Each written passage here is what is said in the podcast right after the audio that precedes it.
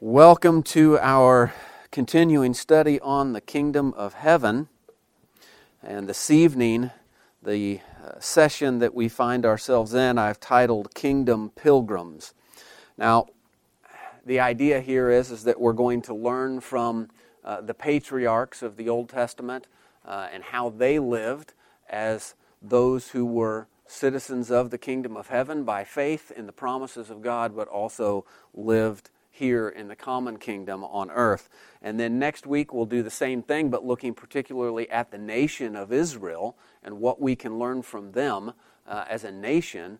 And then the week after that, we will look at the nation of Israel in exile and what we can learn from their life during that time period. And then we're going to move into a few weeks of applying that to some specific issues. Uh, but this evening, we'll be looking primarily at uh, the lives of Abraham and Isaac and how they uh, interacted and lived in their culture as uh, pilgrims. And so, to catch us up and kind of review to help us understand this, we've been talking throughout this entire study uh, of God as the sovereign king of his creation, but we've spoken of two kingdoms uh, one king with two kingdoms. Or another way we might say it is two covenants and one king, or one Lord of the covenants. So we had the Noahic covenant governing the common kingdom of earth that includes all mankind, and then we have the new covenant uh, that is governing the kingdom of heaven and God's redeemed people. And so the, the issue that we find in our own lives is that we're citizens of both those kingdoms. We're citizens of the kingdom of heaven, living on earth amidst other humanity who are not necessarily citizens of the kingdom of heaven, but they are citizens of God's common kingdom. And we find ourselves living in and as citizens of lesser kingdoms of men. And so last week we looked at some contrasts between the kingdoms of men, the nations of earth, and the kingdom of heaven, and how they differ from one another. And so this sometimes creates uh, some conflict for us or creates just some difficulty in understanding how do we navigate this, being citizens of multiple kingdoms and our allegiance primarily given to Christ as citizens of the kingdom of heaven. Uh, and so, and, and, we talk about lesser kingdoms or the kingdoms of men in this earth. And so we could think about uh, even the United States, right? It, and we call it a lesser kingdom because it doesn't encompass the whole of humanity, right? It has geographical boundaries. There are humans who live in the common kingdom but are not citizens of the United States. Uh, and the citizens of men do not endure right? The common kingdom itself only endures for a time. The kingdom of heaven is everlasting, but the citizens of men within the common kingdom endure for even shorter periods of time. They rise and they fall. Uh, they do not last forever. However, Christ's kingdom, the kingdom of heaven, will endure forever. Uh, and so, as citizens of the kingdom of heaven, living in the common kingdom, governed by God uh, amidst other humanity, believers will share common cultural experiences with other humans who are not Christians. So we share some experiences with them, with non believers, but we do so as the kingdoms of the citizens of the kingdom of heaven. So we have a different identity, we have different ethics that we're governed by, we have different standards of behavior, and so how do we navigate those interactions? Uh, so here are a couple of comparisons that I think will help us as we begin to look at this, at comparing the common kingdom, again, one king, two kingdoms, the common kingdom to the kingdom of heaven. The common kingdom governs humanity in general, all mankind is governed by God via the Noahic covenant in the common kingdom of the world. The kingdom of heaven, however, is restricted to a particular people. Right? God's elect, his chosen people, a holy people. Uh, the common kingdom uh, includes cultural activities in which all of humanity engages uh, marriage and family and, and various things. We're going to look at a handful of those this evening. But the kingdom of heaven includes what we might call cultural activities that only the citizens of the kingdom of heaven are involved in. And these would be acts of religious worship prescribed by God for his people. Uh, the common kingdom is concerned with the preservation of nature. right? So the Noahic covenant after the flood establishes uh, God's sovereign kingship over his creation and promises the preservation of nature until the end of time when, when nature ceases. But until such a time, things are preserved in a certain way by that covenant.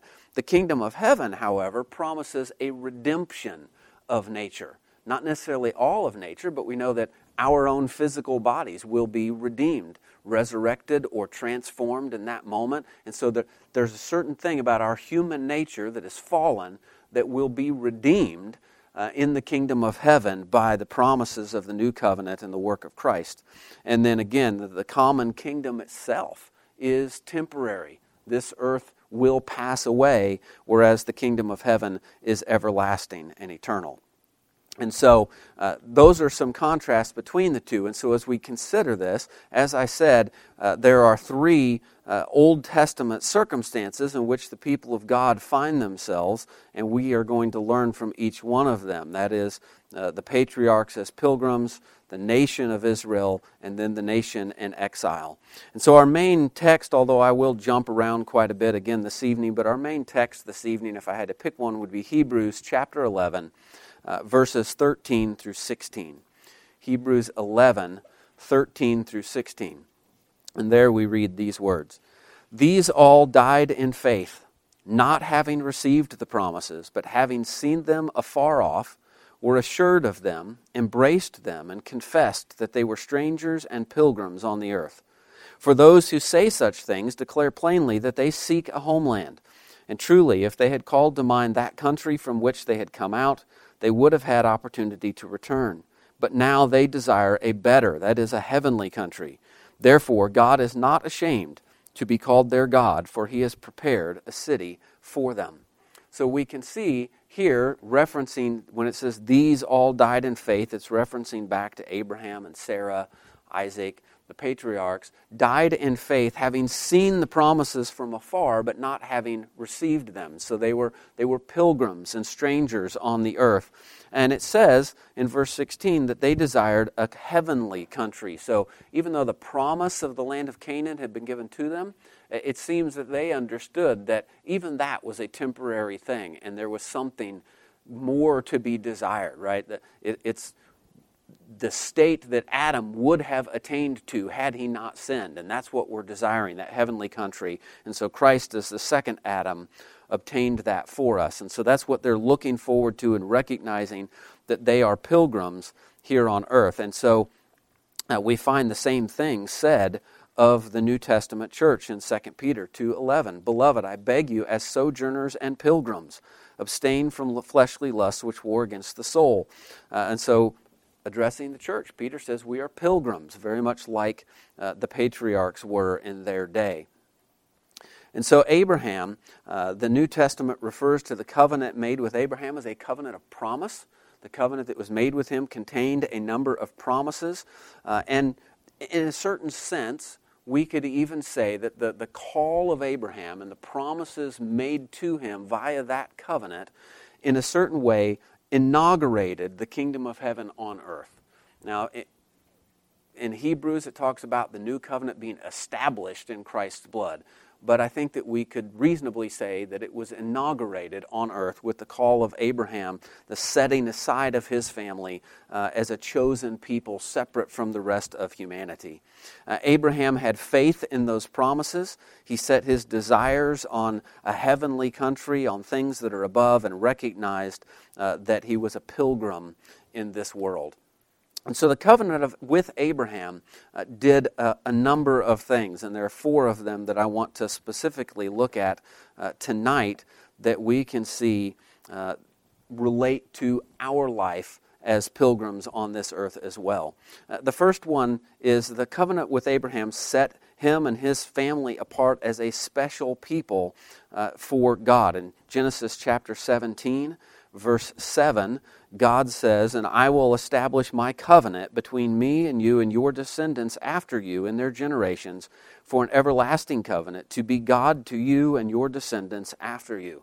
So this is not universal. It doesn't apply to all men everywhere on the earth. It is specifically made with Abraham and his offspring. So God is setting aside a people for himself. And of course, in the New Testament, uh, we know that this people eventually includes uh, those who are not descended from Abraham according to the flesh, but those who are descended from Abraham according to faith. And so, in the, the letter to the church in Galatia, the Apostle Paul writes and says in Galatians chapter 3, verse 7, Therefore, know that only those who are of faith are sons of Abraham. And the scriptures, foreseeing that God would justify the Gentiles by faith, preached the gospel to Abraham beforehand, saying, In you all the nations shall be blessed. So then, those who are of faith are blessed with believing Abraham. And then in verse 29, and if you are Christ, then you are Abraham's seed, heirs according to the promise. So uh, the church, just like Abraham and his family in the Old Testament, the church has been set aside as a special people for God, separate from, distinct from the rest of mankind. The second thing that the covenant with Abraham did was that it assigned specific acts of worship to this chosen people that had been set aside.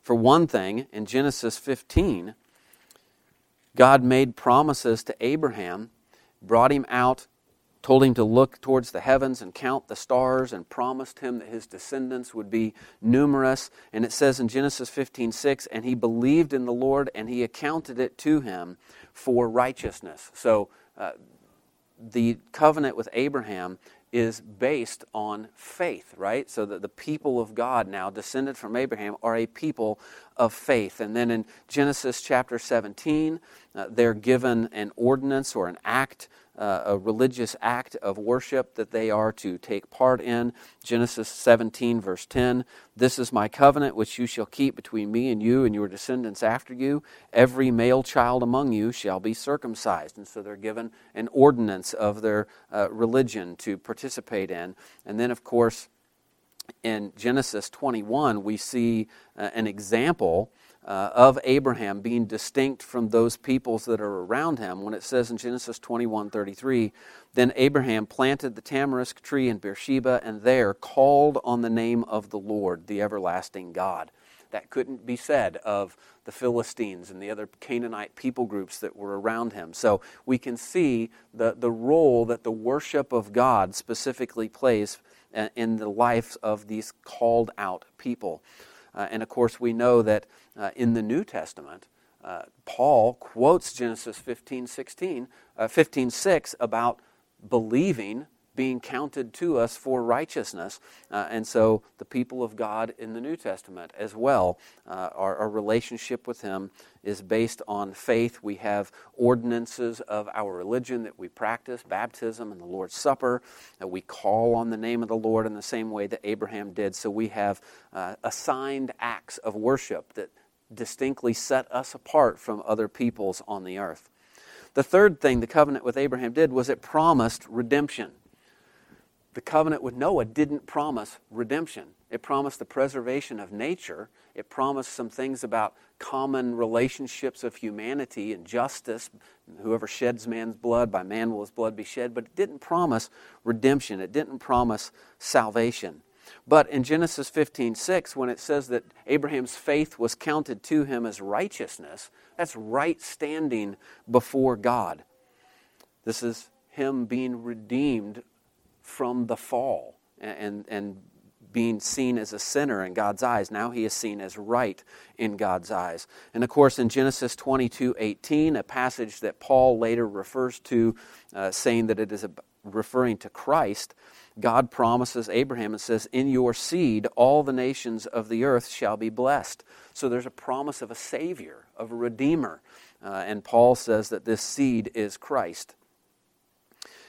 In the New Covenant, we see these same things uh, applied to the, the New Testament church.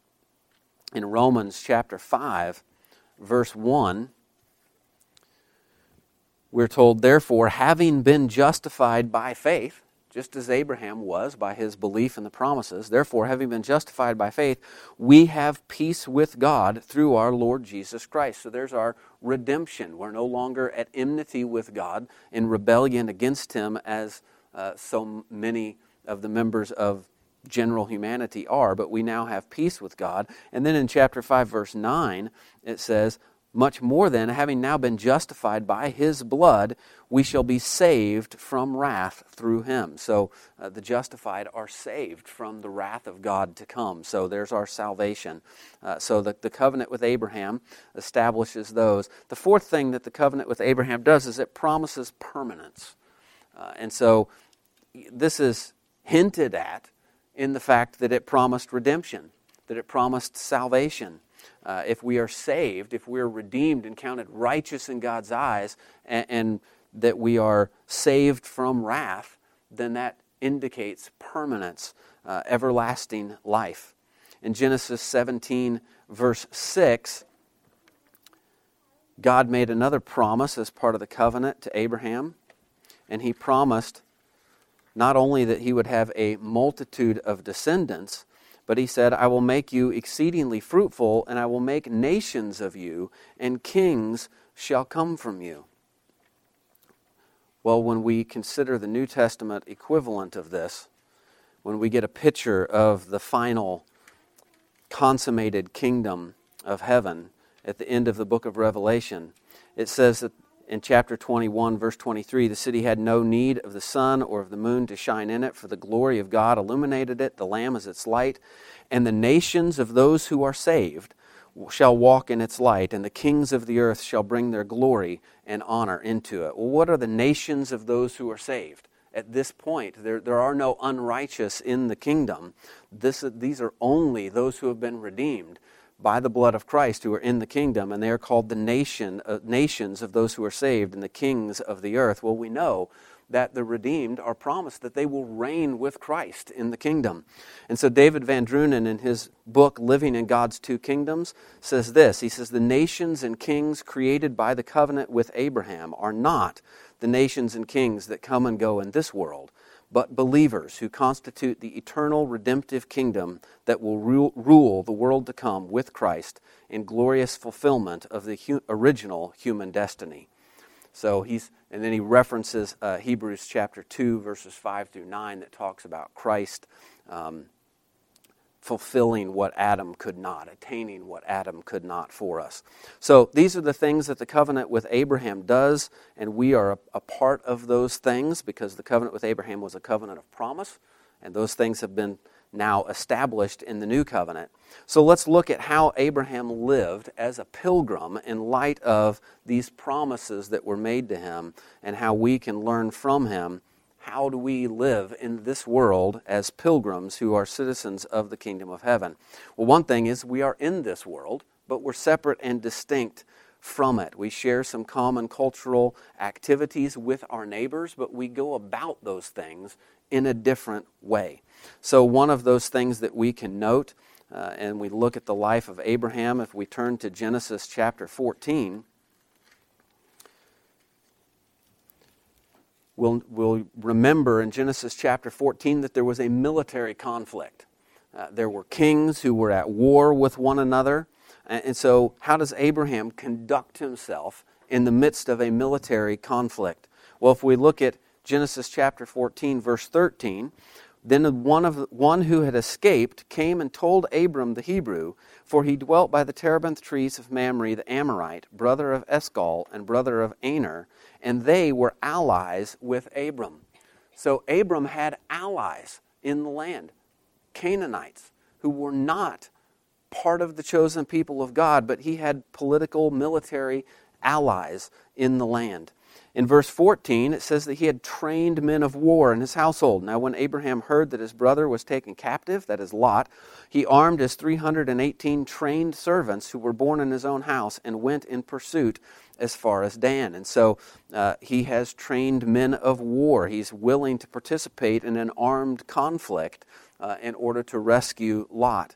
And then when the conflict is over and Abraham has won the battle and he brings the, the spoils of war back, the king of Sodom comes out to meet him. And the king of Sodom, it says in verse 21, said to Abram, Give me the persons and take the goods for yourself. So he's rescued those who were taken captive. He's brought back all the, the treasure that they carried off. And so the king of Sodom is negotiating with him.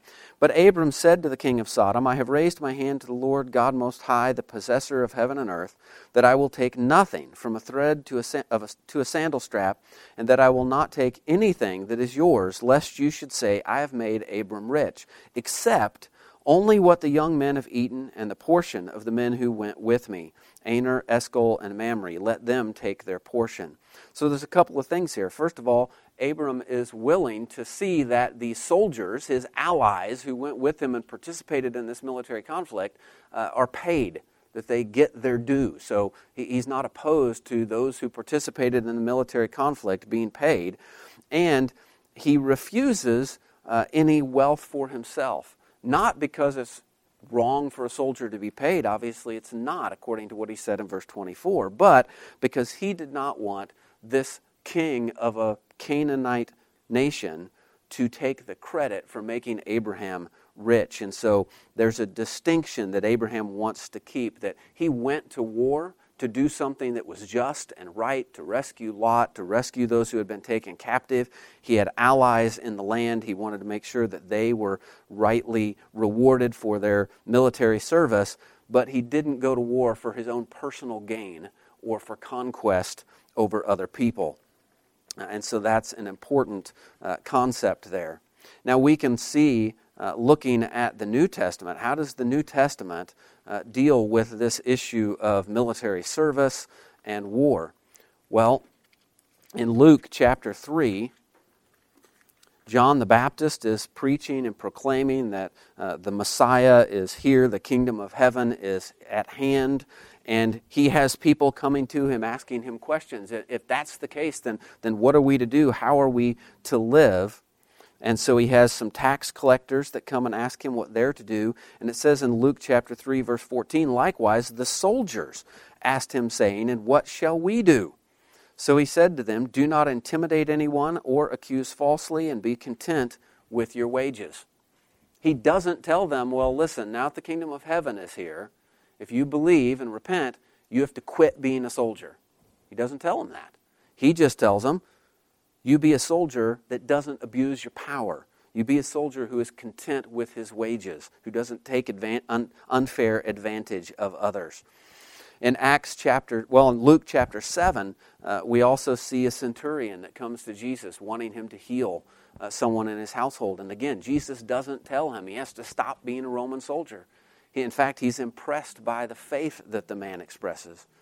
In Luke chapter 10, we have another centurion uh, by the name of Cornelius of the Italian cohort uh, who sends some men to go fetch the apostle Peter and to come and preach to him and his household and those who are there with him, uh, wanting to hear uh, the truth of the gospel.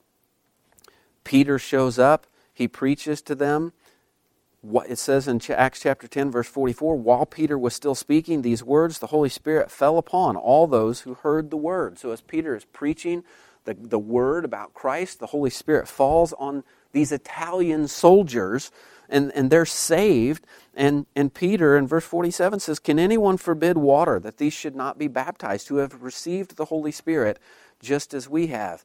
And he commanded them to be baptized in the name of the Lord. Then they asked him to stay a few days, and there's no indication here that Peter says, Well, now that you're saved, now that you're followers of Christ and citizens of the kingdom of heaven, you have to exit the Roman army. You can't be citizens anymore. You can't be soldiers anymore. He doesn't say that to them. He doesn't tell them they have to quit. So I think we can draw that lesson from Abraham and from what we see in the New Testament that Christians, as citizens of the heaven, are, of the kingdom of heaven, are free uh, to participate in military service, but they have to do so in a certain way, not seeking conquest over other people, not abusing their power, seeking their own personal gain, but simply seeking justice and seeking to help those who are innocent and in need of help, uh, and not trying to enrich themselves uh, by this position of authority. The second thing we see Abraham doing with, uh, uh with his neighbors is economics. he, he's economically engaged with those who are around him. In Genesis chapter 23, uh, we know that we see that uh, Abraham's wife Sarah has died. He's looking for a place to bury her. And so he goes uh, and negotiates to purchase a field uh, from some of the Canaanites so that he can have a place to bury his wife. And so as he's negotiating with them, it says in Genesis 23, verse 14, And Ephron answered Abraham, saying to him, My Lord, listen to me. The land is worth 400 shekels of silver. What is that between you and me? So bury your dead.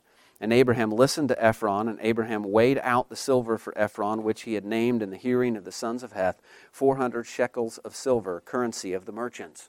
So Abraham is engaging in economics. He's buying a field uh, from the Canaanites, paying with money that is weighed according to the currency of the merchants. So Abraham's not trying to set up his own little enclave just for the people of God and they're only going to do business with each other and not do business with uh, the world around them. No, he's doing business with his neighbors. He's buying land. Presumably, he sold livestock. Uh, he was wealthy. Uh, and so, believers can buy and sell and work in the world. And we see that uh, in the New Testament. We see in 1 Corinthians chapter 7 says in verses 30 and 31 that um, those who weep, this is how Christians are to behave those who weep as though they did not weep, those who rejoice as though they did not rejoice, those who buy as though they did not possess, and those who use this world not as not misusing it, for the form of this world is passing away. so this is where we see that pilgrim mindset come in. Abraham purchased a field but he didn't possess the land of Canaan, even though it had been promised to him. He purchased a field, he engaged in economics, but he had his mind set on a heavenly country. He desired that heavenly country that had been promised. Christians are able to engage in economics in the world, but we are to do so as those who are not attached to this world because we recognize that this world is passing away.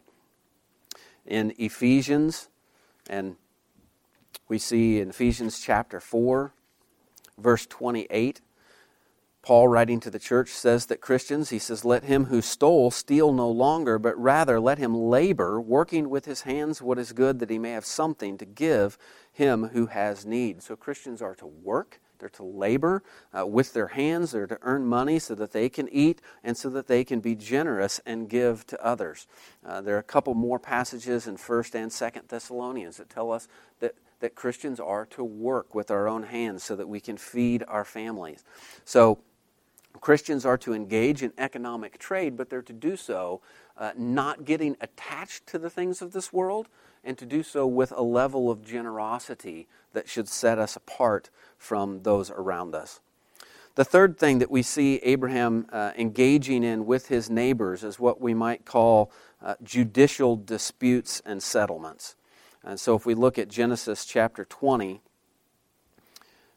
Abraham is uh, dealing here with Abimelech, who is the king of the Philistines. And uh, Abimelech had taken Abraham's wife Sarah into his household, and then God had reprimanded him for that. And so in chapter 20, verse 14, it says, Then Abimelech took sheep, oxen, and male and female servants, and gave them to Abraham, and he restored Sarah his wife to him. And Abimelech said, See, my land is before you, dwell where it pleases you. Then to Sarah he said, Behold, I have given your brother a thousand pieces of silver. Indeed, this vindicates you before all who are with you, and before everybody. Thus she was rebuked. So Abraham prayed to God, and God healed Abimelech, his wife, and his female servants. Then they bore children, for the Lord had closed up all the wombs of the house of Abimelech because of Sarah, Abraham's wife. So Abimelech had taken Abraham's wife, which was not something he should have done. God had cursed him so that none of the women in his household could bear. But when he finds out what was wrong, he makes restitution to Abraham, and Abraham accepts it. So there's a judicial agreement that's being settled here, and Abraham is willing to take that settlement uh, for because it was the right thing to do. Even though we can see that Abraham was slightly in the wrong here, lying to Abimelech, misleading him. Sarah herself was rebuked because of this, so uh, we can see that even in the world it's possible for our non Christian neighbor sometimes to behave better than Christians do. But it is okay uh, in these sort of civil disputes uh, to come to terms and a settlement with them.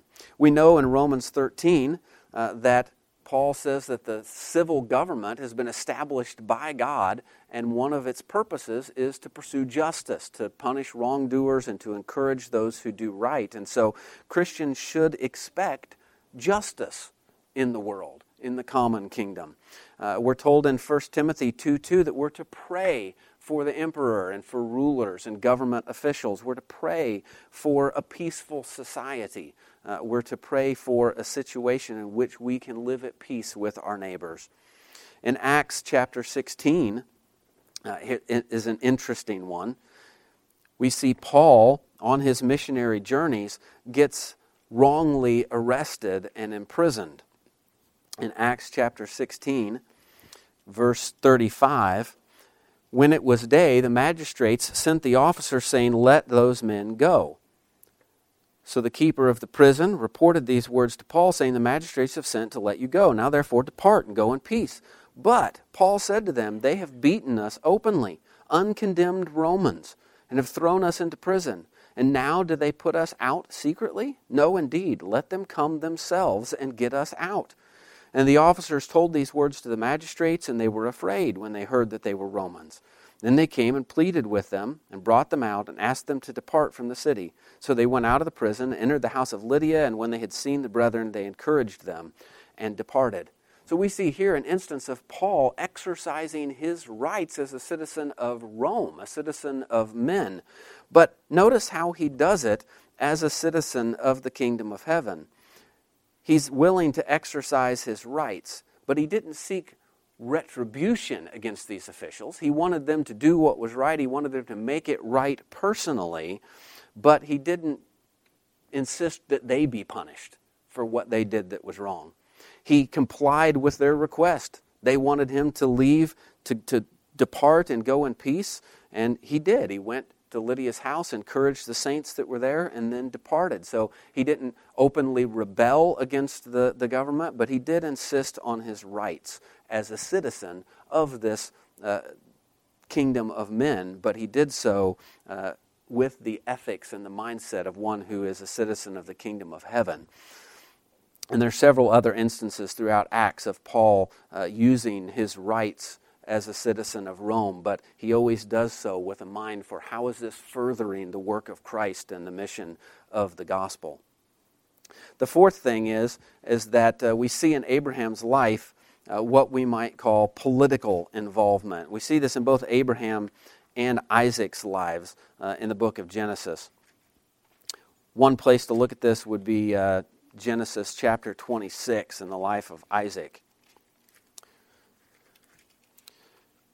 Isaac is dealing again with the king of the Philistines, uh, and he's having some conflict with them. He's dwelling in their land, but Isaac has become fabulously wealthy. Uh, and so they become uncomfortable because he's so wealthy and has such a large household.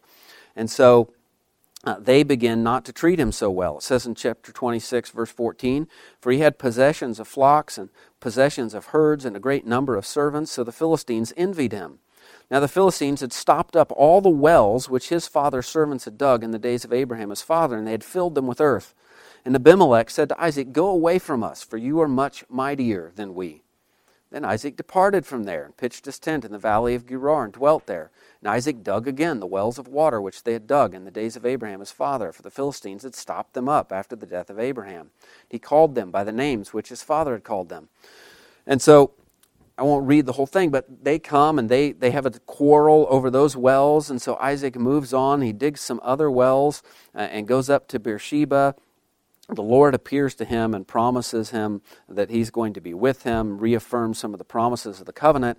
And then down in verse 26, it says, Then Abimelech came to him from Gerar with Ahuzzath, one of his friends, and Phicol, the commander of his army. And Isaac said to them, Why have you come to me, since you hate me and have sent me away from you? But they said, We have certainly seen that the Lord is with you. So we said, Let there now be an oath between us, between you and us, and let us make a covenant with you, that you will do us no harm, since we have not touched you, and since we have done nothing to you but good, and have sent you away in peace. You are now blessed of the Lord. And so he made them a feast. They, they make, he makes a covenant. He enters into a covenant with non believers, with the Canaanites. Uh, this is a political arrangement. And we might note that Isaac left when he was asked to, he moved on when he was wrong, but ultimately what he wanted was to live at peace with his neighbors. And so he was willing to enter into a peaceful political covenant with these men. Uh, he didn't try and take over. They sent him away because they were afraid of how powerful and wealthy he was becoming. He didn't try and just take over their land. He left when they asked him to. Uh, he, he honored their authority, but he sought peace with them. Uh, Joseph might be another example as we've been studying the life of Joseph on Sunday mornings. He, he rises to be second in command of Egypt. He's involved politically in a kingdom of this world, but he's doing so with the integrity and the ethics we would expect as a, one who is a citizen of the kingdom of heaven. And so we can consider that same uh, attitude that Isaac has uh, in the lives of believers. In Romans chapter 12, Paul tells us in verse 18 uh, if it is possible, as much as depends on you, live peaceably with all men that pretty well describes what Isaac did in Genesis chapter 26. In Acts chapter 8, again, like we saw the, the centurions and the soldiers who were involved with uh, Jesus, Peter, and John the Baptist, and they weren't told that they had to stop being a soldier. In Acts chapter 8, we have uh, the account of the Ethiopian eunuch uh, who, encounter, who Philip is led to encounter. And it says in Acts chapter 8, verse 27 So he, that is Philip, arose and went, and behold, a man of Ethiopia, a eunuch of great authority under Candace, the queen of the Ethiopians, who had charge of all her treasury and had come to Jerusalem to worship. And Philip leads this man to the Lord. He's saved, he's baptized, and he goes on his way back to Ethiopia to the court of the queen, a man of great authority. Philip doesn't tell him, now that you're a citizen of the kingdom of heaven, you can no longer be a political official in a kingdom of this earth. Philip doesn't tell him that. Believers are allowed to participate in politics, but they do so, again, as those who are not attached to this earth, those who uh, are striving to live at peace with our neighbors, with those who are around us. Another thing that we see, uh, the, the, last one that I'll point out this evening, uh, that we see in the life of the patriarchs is that obviously we continue along with our neighbors in the kingdom, the common kingdom of this world, uh, we continue to participate in the mandate first given to Adam in the garden and later reiter- reiterated to Noah in the Noahic covenant to be fruitful and multiply. We participate in families, marriage and families. Uh, we see this in the lives of the patriarchs as Abraham finds a wife for his son Isaac. But notice how, again, those who are citizens of the kingdom of heaven do these things in a distinct way from our neighbors. In Genesis chapter 24, where Abraham is seeking a wife for Isaac, it says in verses 3 and 4, and I will make you, he's speaking to a servant, I will make you swear by the, by the Lord, the God of heaven and the God of earth, that you will not take a wife for my son from the daughters of the Canaanites among whom I dwell, but you shall go to my country and to my family and take a wife for my son Isaac. We see Isaac doing the same thing for his son Jacob. Well, in the New Testament, uh, we see uh, similar circumstances. When Paul is writing to the church in Corinth, and he's speaking of uh, widows, of a, a, a wife, uh, he says in verse chapter 7, verse 39, a wife is bound by law as long as her husband lives. But if her husband dies, she is at liberty to be married to whom she wishes, only in the Lord. So, just like Abraham sought a, a, wife for his son Isaac, not from the daughters of the Canaanites, but from his own family, Christians participate in this marriage and in family, but we do so uh, distinctly from those around us because we are to marry in the Lord. Uh, we're not to seek out a non Christian spouse. But obviously, in the same chapter, Paul says if you're not saved, and you're married, and then you get saved, you stay married to the person that you're married to. We participate in this common institution of marriage. But we do things uh, a little different from those who are around us. In Ephesians chapter 6, Paul is speaking to the church, and, and what does he say uh, to parents? He says, And you, fathers, do not provoke your children to wrath, but bring them up in the training and admonition of the Lord.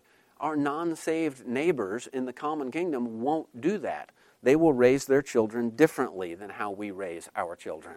We are to raise our children in the nurture and the admonition of the Lord. So we participate in this common uh, cultural activity of marriage and raising children, but we do so uh, differently than our neighbors around us. The real distinction, uh, the real idea of living as pilgrims in this world uh, is summed up well, I think, in Romans chapter 12. verse 2, where Paul says, And do not be conformed to this world, but be transformed by the renewing of your mind, that you may prove what is that good and acceptable and perfect will of God. So we live in this world, but we are not of this world. So we're not to be conformed to it. We're not to act like our neighbors around us, but rather we are to be transformed, distinct from the world, and transformed into the image of Christ, who is the King uh, of the heavenly country of which we are citizens. In Hebrews chapter 13, verses 13 and 14, uh, it tells us Therefore, let us go forth to him, that is Christ, outside the camp, bearing his reproach. For here we have no continuing city, but we seek the one to come. So, just like Abraham was looking for a heavenly country, we are to live in that way as pilgrims on this earth, knowing that here we have no continuing or enduring city, but we seek the one that is to come uh, when Christ returns and consummates the kingdom in Hebrews chapter 11, in that passage that I read at the beginning, it says that truly, if they had called to mind that country from which they had come out, they would have had opportunity to return. But now they desire a better, that is, a heavenly country. So we are to desire a heavenly country, just as the patriarchs did. In Titus chapter 2, Paul instructs his assistant here on the life of the church on Crete and he says, For the grace of God that brings salvation has appeared to all men, teaching us that denying ungodliness and worldly lusts, we should live soberly, righteously, and godly in the present age, looking for the blessed hope and glorious appearance of our great God and Savior, Jesus Christ. We are to live uh, as pilgrims on this earth, looking forward to uh, the glorious appearing of our King back there in Hebrews chapter 11 again, remember it said, These all died in faith, not having received the promises, but having seen them afar off. Uh, the Old Testament patriarchs, pilgrims on this earth, they received the promises, but they didn't inherit them fully. They saw them from a distance. Jesus, remember, said that Abraham had seen his day and was glad, but he had seen it from a great distance. However, now that Christ has come and inaugurated the kingdom on earth, believers who are now citizens of this heavenly kingdom stand on the threshold of the kingdom. We see it much closer than the patriarchs did. Paul in Colossians chapter 3 writes and says, If then you were raised with Christ, seek those things which are above, where Christ is, sitting at the right hand of God. Set your mind on things above, not on the things on this earth. For you died, and your life is hidden with Christ in God. When Christ, who is your life, appears, then you also will appear with him in glory. So, that really is the pilgrim mindset that believers are to have. We're to set our mind and our hearts on things that are above, looking for that blessed appearing of our King. Christians are to seek to live faithfully obedient to our God in both kingdoms uh, which he is the king, the kingdom of this earth and the kingdom of heaven. Let's close in a word of prayer.